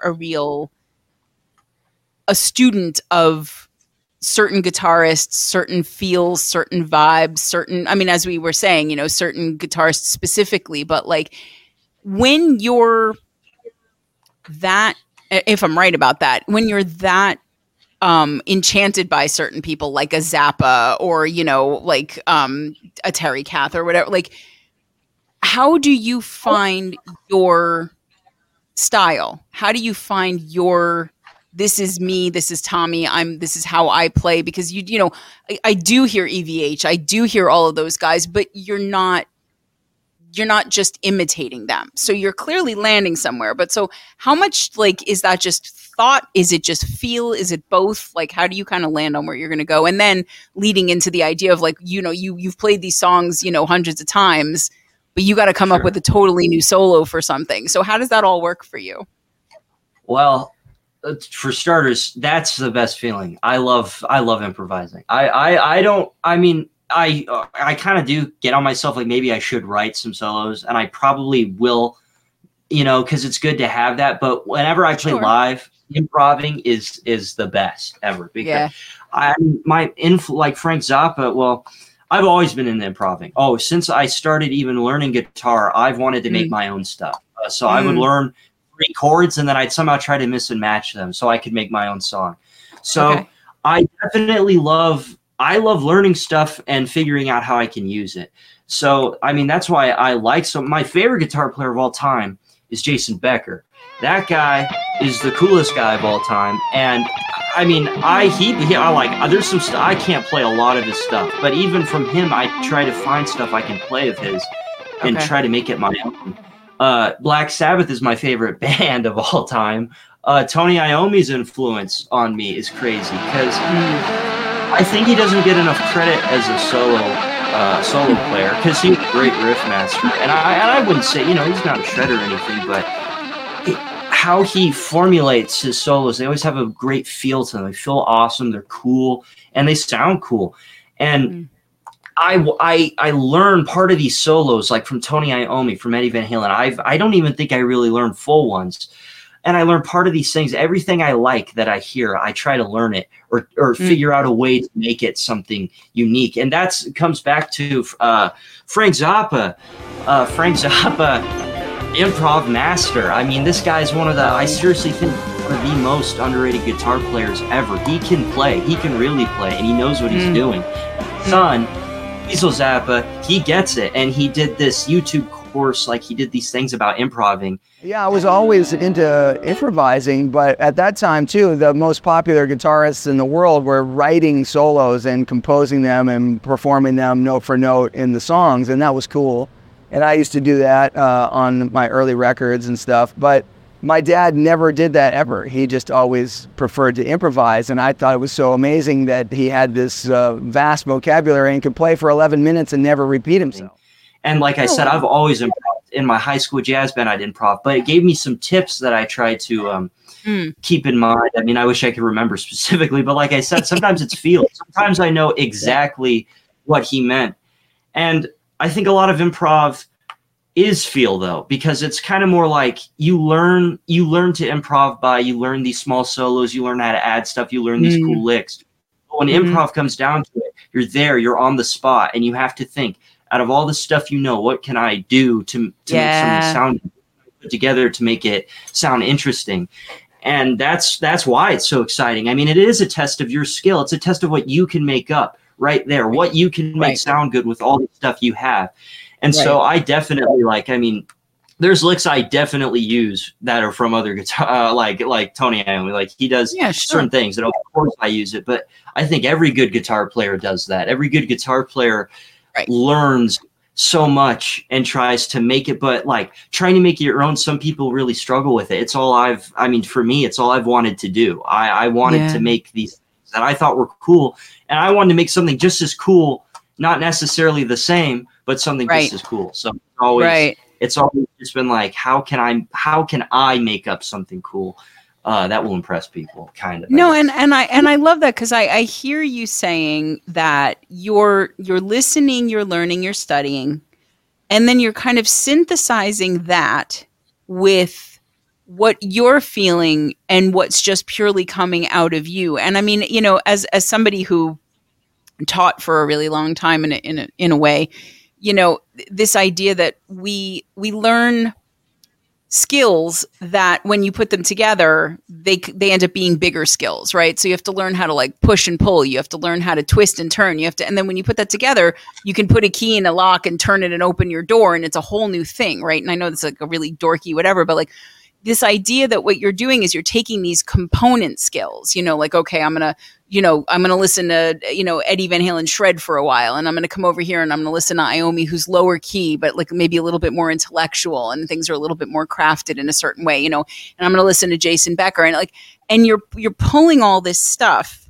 And then I truly believe that anytime we listen to music, whether we're doing it consciously or not, we are studying and learning. You know, you absorb things. And it's why when people will take, you know, an Ed Sheeran or whatever to court for like, oh, you stole this from this song. It's like, well, but did I though? Or is it just, this is something that I heard 10 years ago and it seeped into my subconscious. And then I'm at this moment writing this new song, and this sounds like exactly what needs to be there. And you're not putting together that it's from something that somebody wrote 50 years ago that you listened to, you know what I mean? So I believe all of that, you know, that everything that we listen to musically, we absorb, and it influences us. But I love Tommy, it excites you so much to get on stage and do a thing that terrifies a lot of people, you know? And it's funny because like, even in my band, you know, one of the guys will say like, I am not somebody that likes to just iterate solos. Like I will learn a solo, and I will plan a solo, and I will write a solo, and I will do it, and I will knock the doors off of the thing. But please don't put me on stage and make me make one up. Like at the like, please don't make me do that. And then we have another, you know, our other guitarist is like, yeah, I don't want to I'll just figure it out when I get there, you know? And it's funny. It's like, you know, there are two kinds of guitarists, right? But like, I love that that's what excites you about it, is just, you know, sitting there and saying, I could write this, I could plan this. And I hear what you're saying, that, you know, that's not a bad idea, because if nothing comes to you in that moment, or you're not feeling well, or it's just, you know, you have a certain amount of time before the next band is going to load in, and you just got to kind of, you know, get in, get out, whatever, you have it ready to go.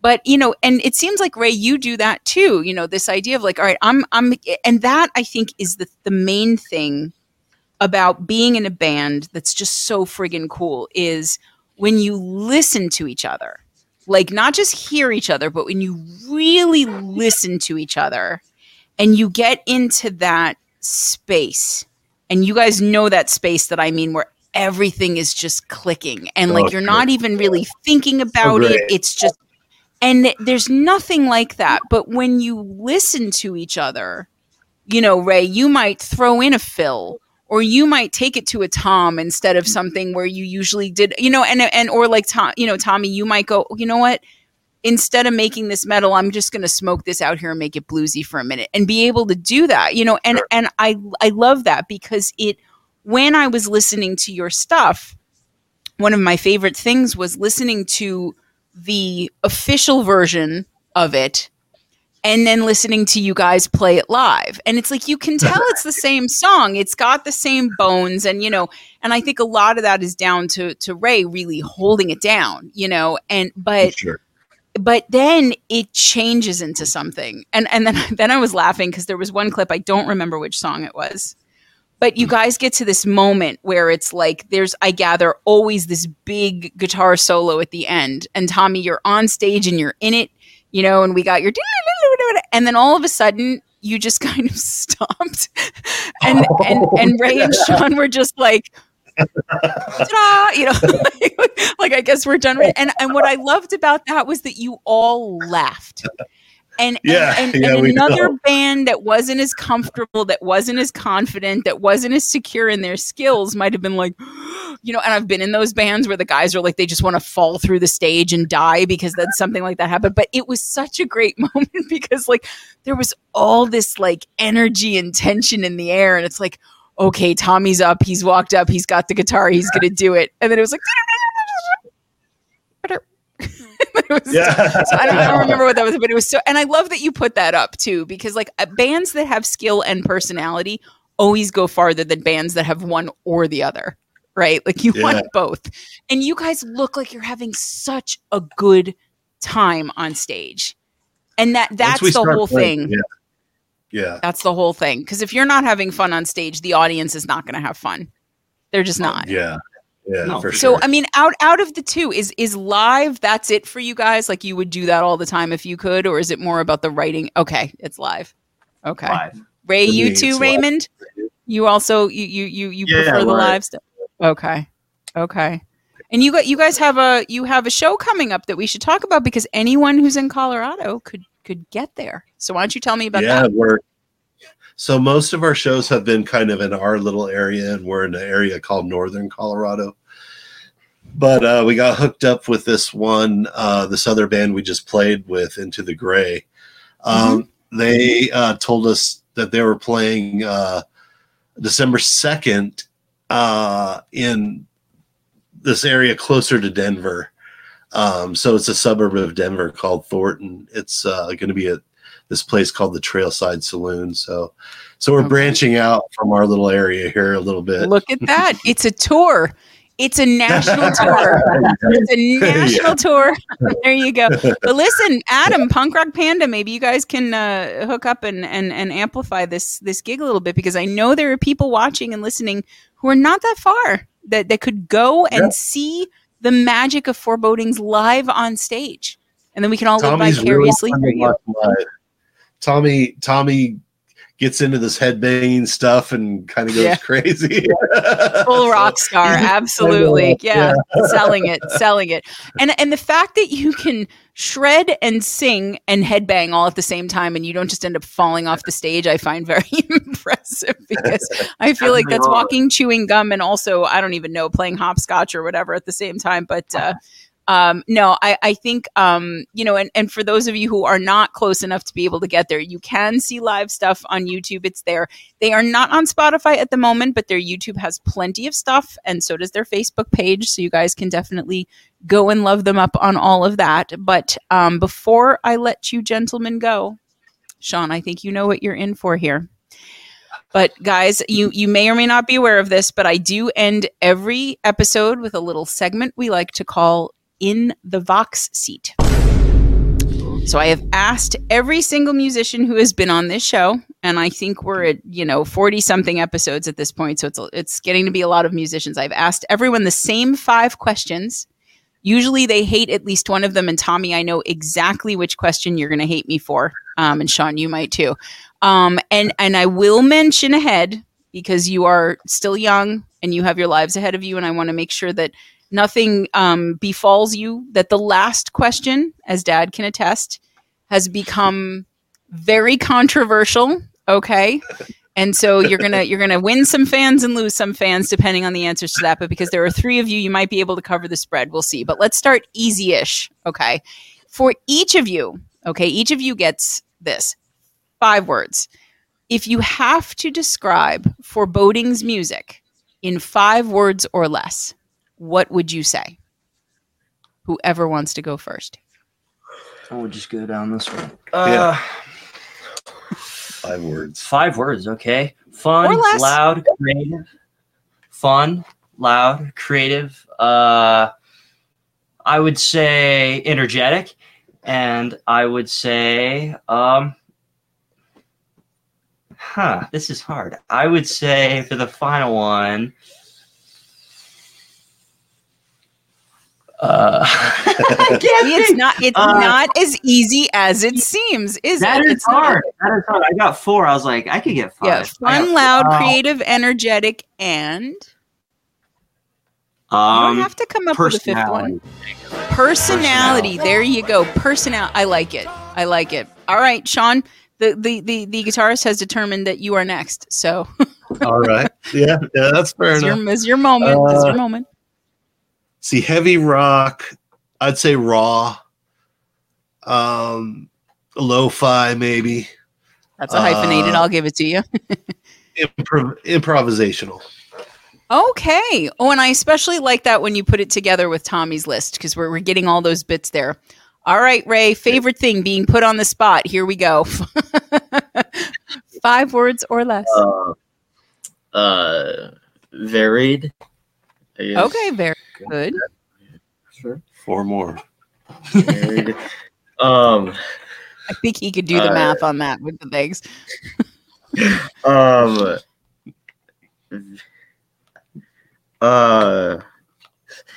is hard. Yeah. Don't worry. People 3 times your age have stressed over this, and it, so you are not alone in this one. You also can repeat words if any of those resonated with you. It doesn't have to be all new ones. Okay, fun, lively. Let's see.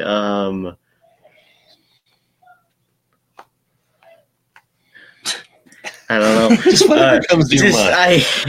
I know. You know what? I'm letting you off the hook. That's good. You're good. We're good. I think varied was like so good. It was like 3 words on its own. So I think you're good. We're that's a, we can't get better than that. I love it. But you guys all landed in a similar place, right? The idea of high energy, and it's, you mix it up, and it's not one thing, and it's a blast and whatever. I like that. Okay. So. All right, we're going to let Ray go last on everything unless he wants to go first so you guys don't steal his ideas. But so the next question is maybe a little easier. For each of you, your favorite thing about being a musician?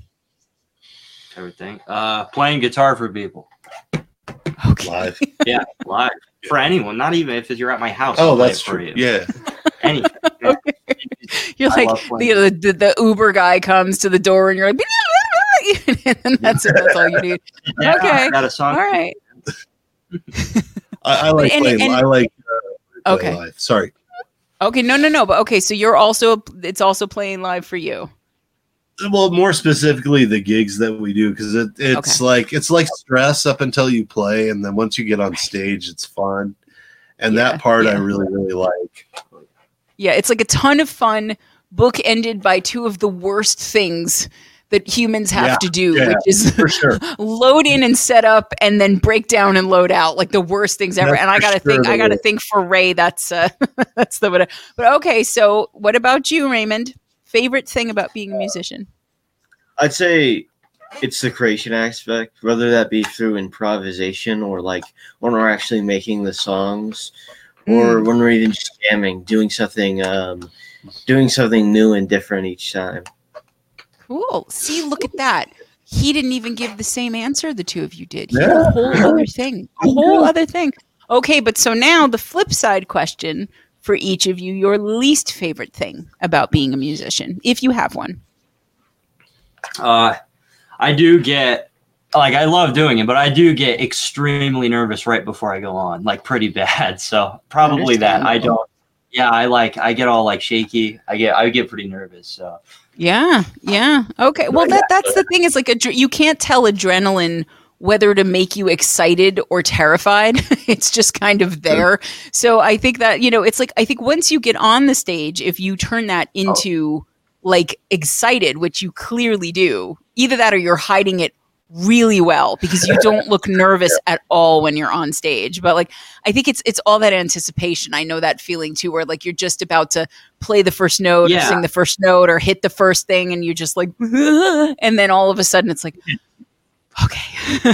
We are. And then it goes so fast, right? It's over so fast. Yeah. Feels like 5 minutes you're done already. That's it. It's like you wait for weeks or months or whatever, and you're like the whole day. You're like, is it time? Is it time? And then you get there, and you're like, wait, we're done. We're on the last song. I know that's like I always we don't play out live anymore. We do live online, but like I do miss that bit of it, just being like, oh, we're done. So okay, what about you, Sean? What about you? Least favorite thing? Least favorite. Is it valid to say? I just wish I had more time to put into all of it. That's 1,000% valid. Oh yeah, and you are in good company on that. We've had that a lot. Just like the work life balance, the having more time. Yeah. It's hard to find time to both be creative and practice, and like there's so much other stuff, the social media stuff. I'm kind of bad at that. But it's a full-time job though. It really is on top of, and anything that's like the business side of it kind of sucks, you know? So it's a lot of time to spend on something that isn't playing or writing or okay. So I there are people in the chat right now feeling you very hard on that one, just finding more time. So all right, Raymond, here we go. This is it. Least favorite thing. Yeah. Least favorite thing. I like that he has to think about it. It wasn't immediately there. That means you like most of it. That's a good sign. Yeah. Like, I do get like nervous, but like for me, it's not as bad because I can just get up and play. But I guess it's more of the things that don't involve playing, I guess. Just the stuff you have to do around getting to like a show or getting to a concert. Loading in, is that what you mean? Yeah.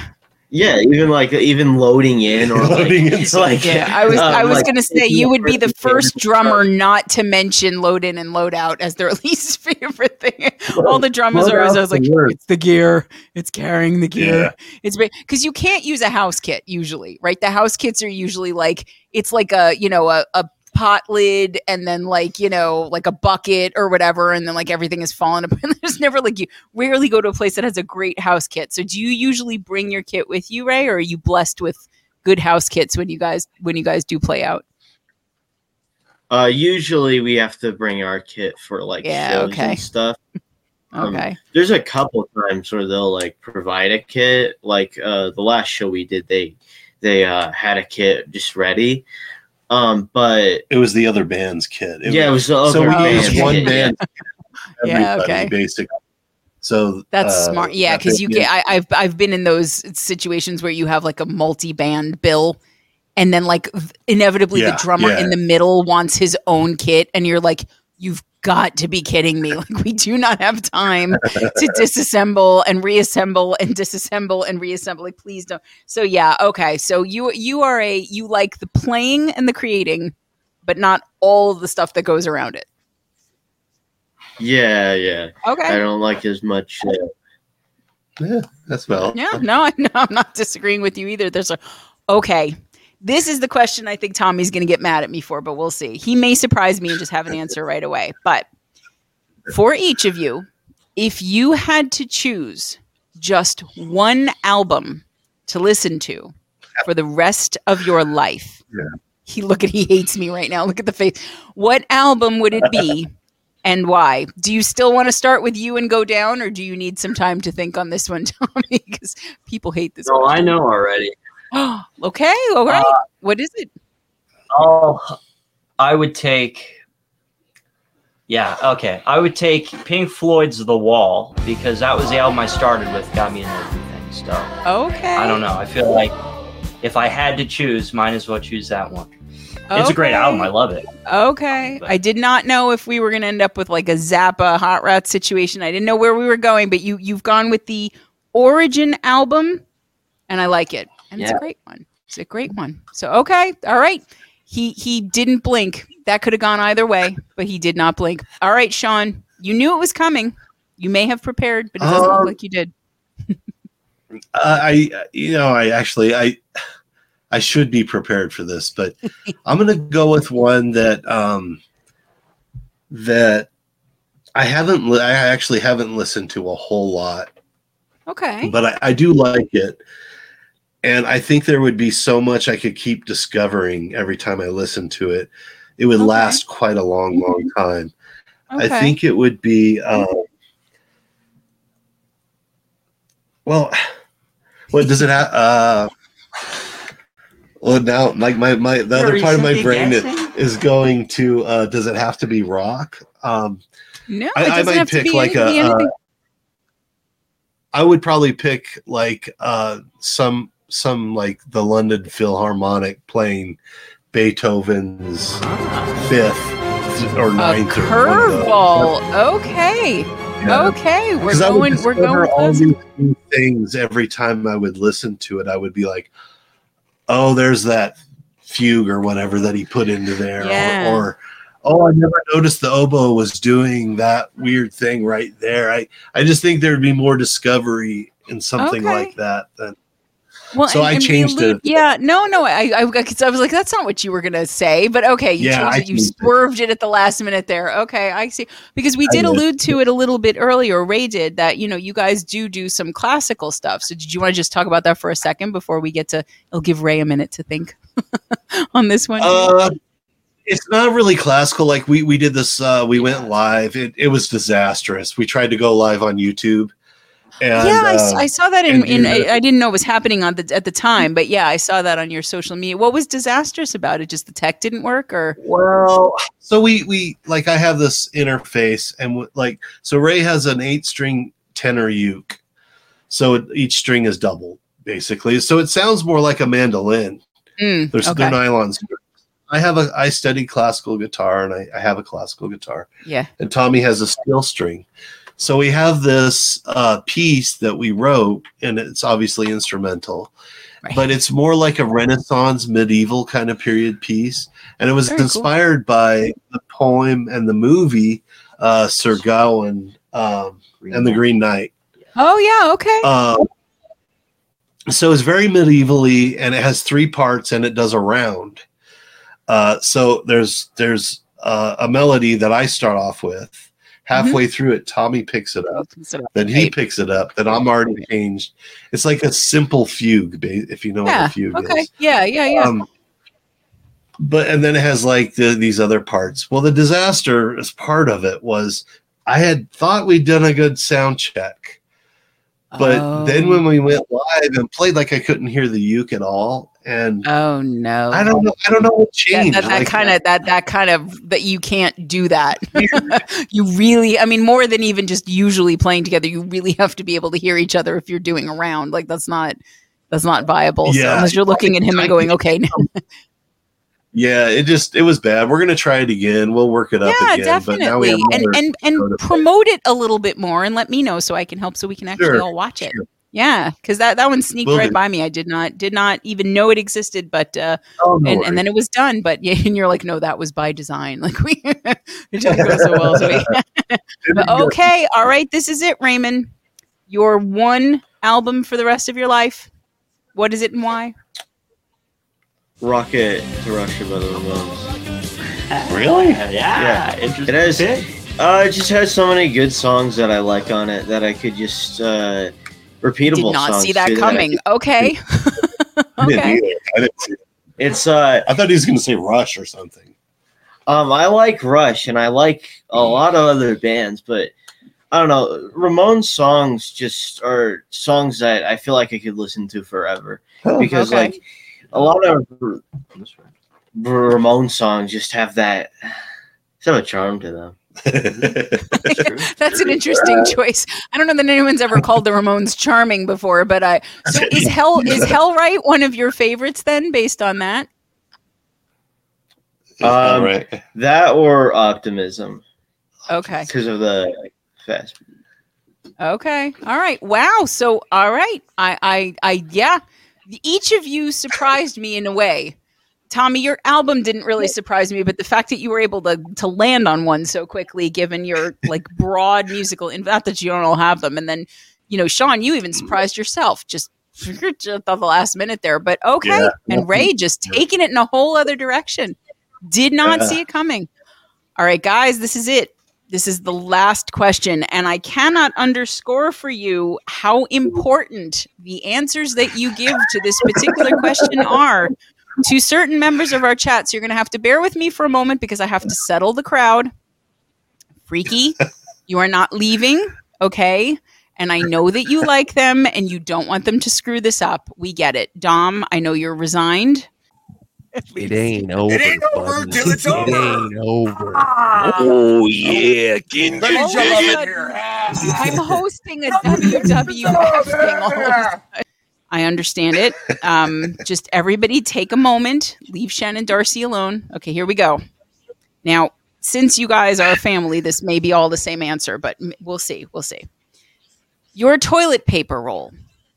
When you put the toilet paper on the holder, does the toilet paper come from over the top, or do you pull it out from under the bottom, and why? Sean, I'm gonna have you start. Okay. Oh, okay. Because sure. I think we have a little bit more of a sense from you in the chat where you're going with this. So I want to save the blockbusters for the bookends there. We're the other category, and it'll be random. Like nobody pays attention to it. And then a lot of the time it doesn't even make it to the holder, and it's just sitting on top of the tank. It's just sitting on top of the tank. So that's sideways. Now, during yesterday's show, during the live show, the last one, I looked up the patent, and it shows that it's supposed to go. The original design was supposed to go over the top. Yeah. So we're other, basically. Other. Are you answering for everyone? Because the thing is, there is if you are all in the same house. There is a decider that puts the toilet paper on the roll, but it might not necessarily be the way your children would do it for themselves. So I need to check in with them. We cannot have a blanket answer. I'm going to need to hear from Tommy and Ray. Over, under, or something completely other than that? What do you say? Well, it's definitely other because, it's on the freaking, it's never really on the stupid thing. Okay. It's always behind it. You are tanking it. Okay, all right. So we have two official others. Ray, are you thirding the other? I mean, yeah, for sure. I mean, like I always looking for the toilet paper. Oh, it's over here. Because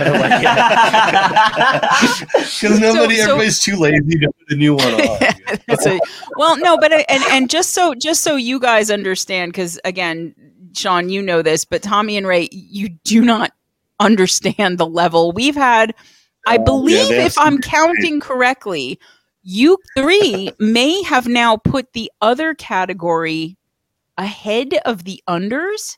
I think we may have just...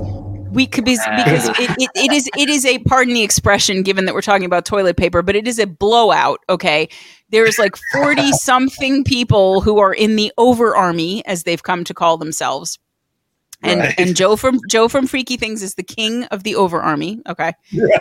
Then we've got maybe around 10 people, I think at this point, who are in the under army, of which Dom is the leader from Jamsteak. And then we've got all the others. And the others are like you guys where, you know, you're sticking it on the tank. We've got Joel from Grimrock who's putting it on paper towel holders just to be different. You know, people who don't care, they put it on differently each time. Yeah. We call them Birolius people. They will. And then we've got its own category, Dean from the other Broken Ones, is as I like to call him, and very literally in this particular instance, a shit goblin, because Dean will go into bathrooms and whatever way it's on the roll, he will flip it the other way. So if it's over, he will flip it to under. If it's under, he will flip it to over. And when I was interviewing the other Broken Ones, I said, we cannot even put him in the other category. It is just Dean. So we have over, under, other, Dean. So you guys, I do believe we will have to, we'll check the screen here once Greg has done the math, but I believe you guys may have just advanced other, over, under. Right. So holy crap. Right. Advanced other, over, under. That was a very interesting turn of phrase. But so, okay, you guys, they are a 3 for 3 other family, and you cannot do anything about it. That's it. Yeah. That's it. Oh my gosh. Sean, you guys were so wonderful about rescheduling, and I've been looking forward to this since we had to move you. I think it was back in August. So thank you again for being so patient and for being as supportive as you are of the show and the community in general. And Tommy and Ray, it was so great to meet you guys. And I hope this wasn't the weirdest thing that's ever happened to you.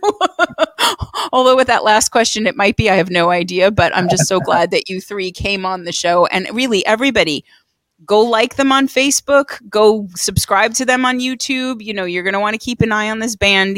They're too young, Sean included, for you not to watch the trajectory. Who knows where they'll go? No one knows. It could be to a point where they actually choose a way to put the toilet paper on the roll. Anything could happen. We just don't know. But thank you guys again so much for coming on and talking to me today. Thank you. We know you're busy, so thank you for having us. Oh no, never too busy to help the indie community. But all right, that's it, guys. That's another Voxing guest in the books. We'll see you next time. Bye.